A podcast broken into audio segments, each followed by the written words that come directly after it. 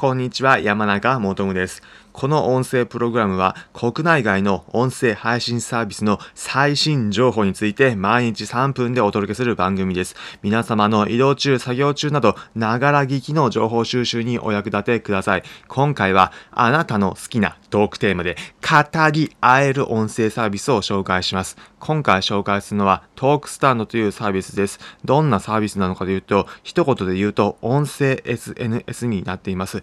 皆さん、今、外出が自粛されている中で緊急事態制限下、家で過ごす時間多くなったんではないでしょうか。YouTube を見たり、テレビを見たり、Netflix を見たりといって過ごす時間も増えているかと思います。そんな時、もしかしたら皆さんの中でこんな思い持ってる方もいるんじゃないでしょうか。家で過ごすのもいいけど、たまにはちょっと外に出かけていろいろと話してみたい。または自分の関心があるテーマについて家でずっといるのもいいけども、誰かと話す機会も持ってみたい、そんな風に思っている方、朗報です。その思いが叶えられるサービスになっています。どんな風に使えるサービスなのかというと、まず最初、皆さん好きなトークテーマを設定します。例えば旅行が好きな方だったら好きな旅行先だったり国内の美味しいグルメが食べられた旅行スポットなどのトークテーマ他にも料理が好きな方だったら簡単にできる一人暮らし用の料理レシピだったり家族4人、3人がいるようなご家庭だったら3人用の時短グルメなどのトークテーマ、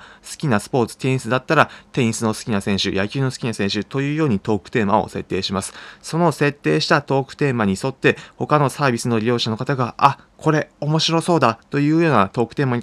関して自分もこのトークテーマに対して話してみたいというふうに申し込みするとトークテーマのマッチングが成立してその共通する話題について話せるというようなサービスになっています。今回は趣味系のトークテーマの例を挙げましたが、他にも真面目系のトークテーマ、例えばアメリカのトランプ大統領のツイッターが強制的に停止されましたが、それについてどう思うかだったり、国内の政治の選択的夫婦別姓制度についてどう思うかといった真面目系のテーマについても設定して語り合うということもできるような設計になっています。結論、皆さんの関心のある分野で話せる、そういった音声サービスになっています。音声サービス2021 1年は盛り上がることを予想されていますが、どのようなサービスが出てくるのか、これからもぜひ注目しておきたいポイントですね。今回は音声配信サービスの関わる情報として、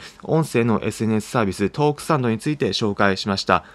ぜひ参考になったという方は、いいねの高評価、またこの音声プログラムのフォロー、他の SNS でのシェア、コメントなどもぜひお願いします。コラボについても募集中ですので、お気軽にコンタクトをください。また、この音声プログラム、これからも音声配信続けていきます。国内外の音声配信サービスの最新情報について毎日3分でお届けする番組です。移動中、作業中など皆さんのながら聞きの情報収集にお役立てください。今回はお聴きいただきありがとうございました。それではまた次回お会いしましょう。